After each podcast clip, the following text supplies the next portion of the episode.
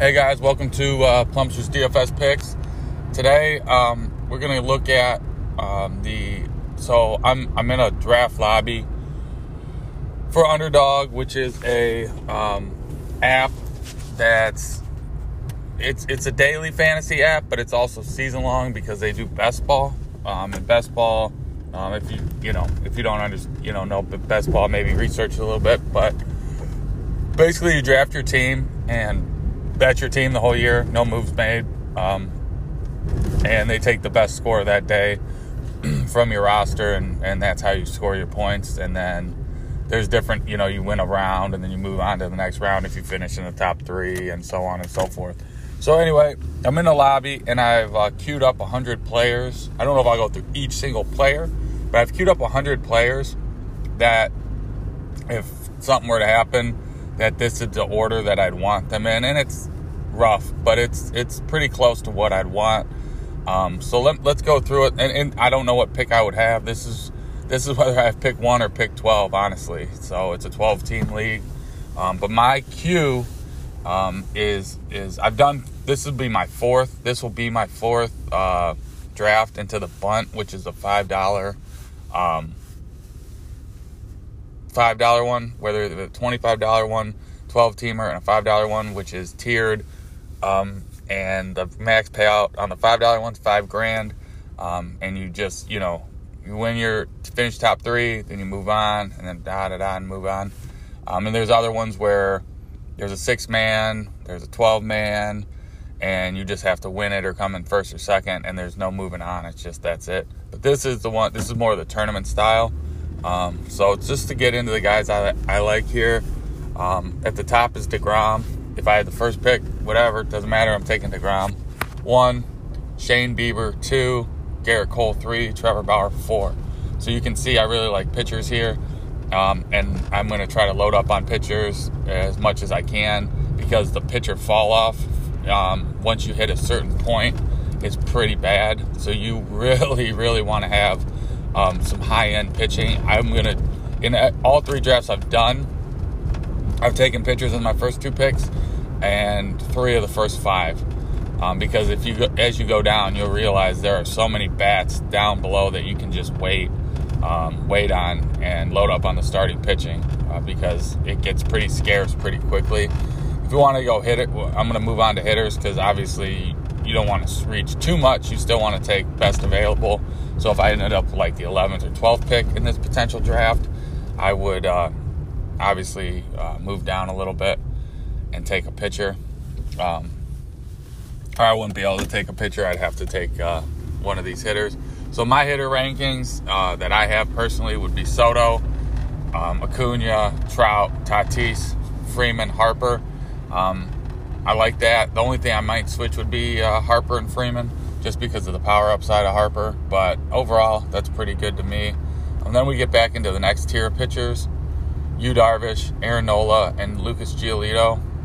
Um, there's only one hitter in the next tier, uh, or one guy sandwiched in between tiers for me uh, for hitter, and that would be um, Trea Turner, just for the steal upside. I don't think he'd be there at that point, but um, that tier, there, there, there's a three man tier. It stops at Giolito. Then you give me Turner. Then there's another four man pitching tier that I really like Scherzer, Castillo, Jack Flash, and Walker Buehler. Um, then we get, to, get into a few more hitters here um, that have some big upside. It, it seems like there's just once you hit a certain point, there's just a okay, that tier stops at Walker Buehler, right? And then the next tier, then you have some hitters in there. You just you, really got to find okay, where do I want to stop? I, I can't have too many pitchers in one tier because then I'm starting to really reach and really miss out on some good hitting value. So the next tier of hitters will be Machado, Lindor, Bregman, and Springer. I could have easily have Springer at the top of this list, but just the fact that he's on a new team worries me a tiny bit because I don't know how that's all going to work out. So I'll, I'll take Machado at the top of that tier. Same with Lindor and then Bregman having a uh, an, an, injury right now. He's not not a, he said he's ninety percent last I heard, so that drops him a little bit for me.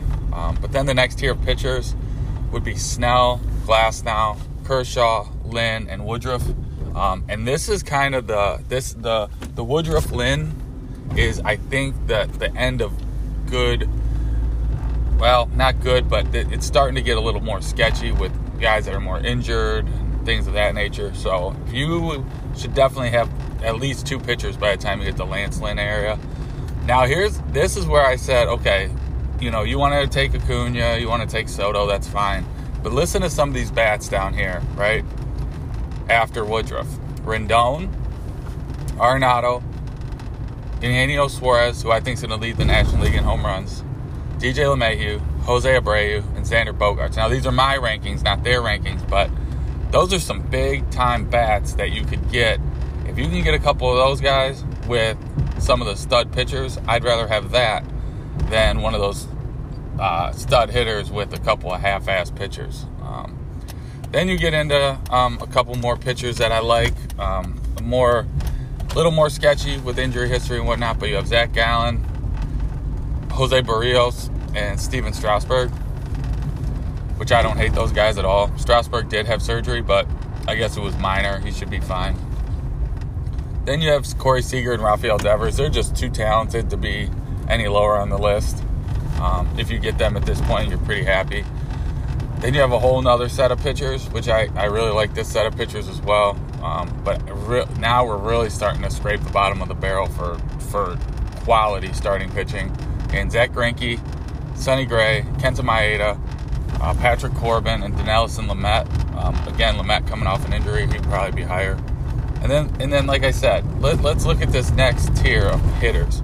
These are all outfielders um, that where they're being drafted, you're telling me they can't come close to Acuna, Soto, and these guys? They can. And Charlie Blackmon, Nelson Cruz, Whit Merrifield, huge steal upside, and Yordan Alvarez, has potential to lead American League in home runs. So with Nelson Cruz, I mean, those guys are such studs that you don't really need to waste a first round pick on one of those other guys um, if you if you don't have to because of these studs down here. Then you have a pitcher kind of stuck in the middle in Max Fried, who I really like. Um, he just kind of no man's land here, so if you can land on him late, I like it. Um, then you can kind of go to a, a, few infielders: Timmy Anderson, Luke Voit, Ozzie Albies, and uh, Anthony Rizzo. Again, bunch of studs, uh, more stud hitters down here. then you have a Hyun-Jin Ryu, who I don't hate Ryu. Um, for Toronto. Uh, he's he's definitely worth a, a, worthy pitcher, but again, we're starting to get to that point where it's like I don't know, man. Like, I wish I would have had a couple more stud pitchers at the top. And then you have Moncada and Chapman, who I see is very similar. Um, I like my Moncada a little bit more because he has a little more uh, uh, versatility at the plate and plays in a smaller ballpark than Chapman. Then you have Zack Wheeler, kind of here in the middle um, who I don't who I don't hate as what either. But again, he's not as reliable as the rest of the top top tier guys. And these two guys to me, next two guys to me are probably way too low in Ketel Marte and Max Muncy. Um, I really like these two guys. Uh, value um, closer to the 100, 100 pick mark. And then just to close it out uh, with some with some guys that are that are a little too low for me. Um, Chris Paddack, Aaron Civale, um, Lance McCullers, Jesus Luzardo, those pitchers are way too low on this list. Um, so if, if you want some pitching value at the in the teens of rounds, there you go. Then to close out the position uh, players that I like towards the bottom rounds of the draft, uh, Ramon Laureano, Miguel Sano, Mike Moustakas, Dylan Carlson, um, Alec Bohm for Philly, uh, Victor Robles, Anthony Santander, Dom Smith, Gio Urshela, um, Christian Walker, Didi Gregorius, Hunter Dozier, Brian Anderson, Yasmani Grandal, Yuli Gurriel, Elvis Andrus, uh, Jared Walsh. I mean, there's some good players here at this bottom, bottom tier that you could, again, find value in and uh, uh, get good value for um, in, with your last few picks. So, play some underdog. It's a fun uh, it's a fun way to play fantasy. You don't have to check it every day. I know a lot of people complain, oh, it's too hard to play fantasy baseball. Guess what? All you got to do is draft your team and Underdog does it the rest. Pretty freaking cool.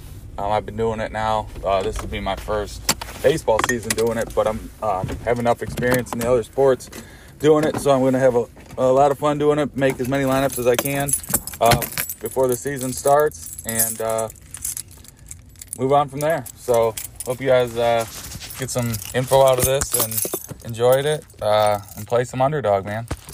It's uh, it's a good time. See you guys.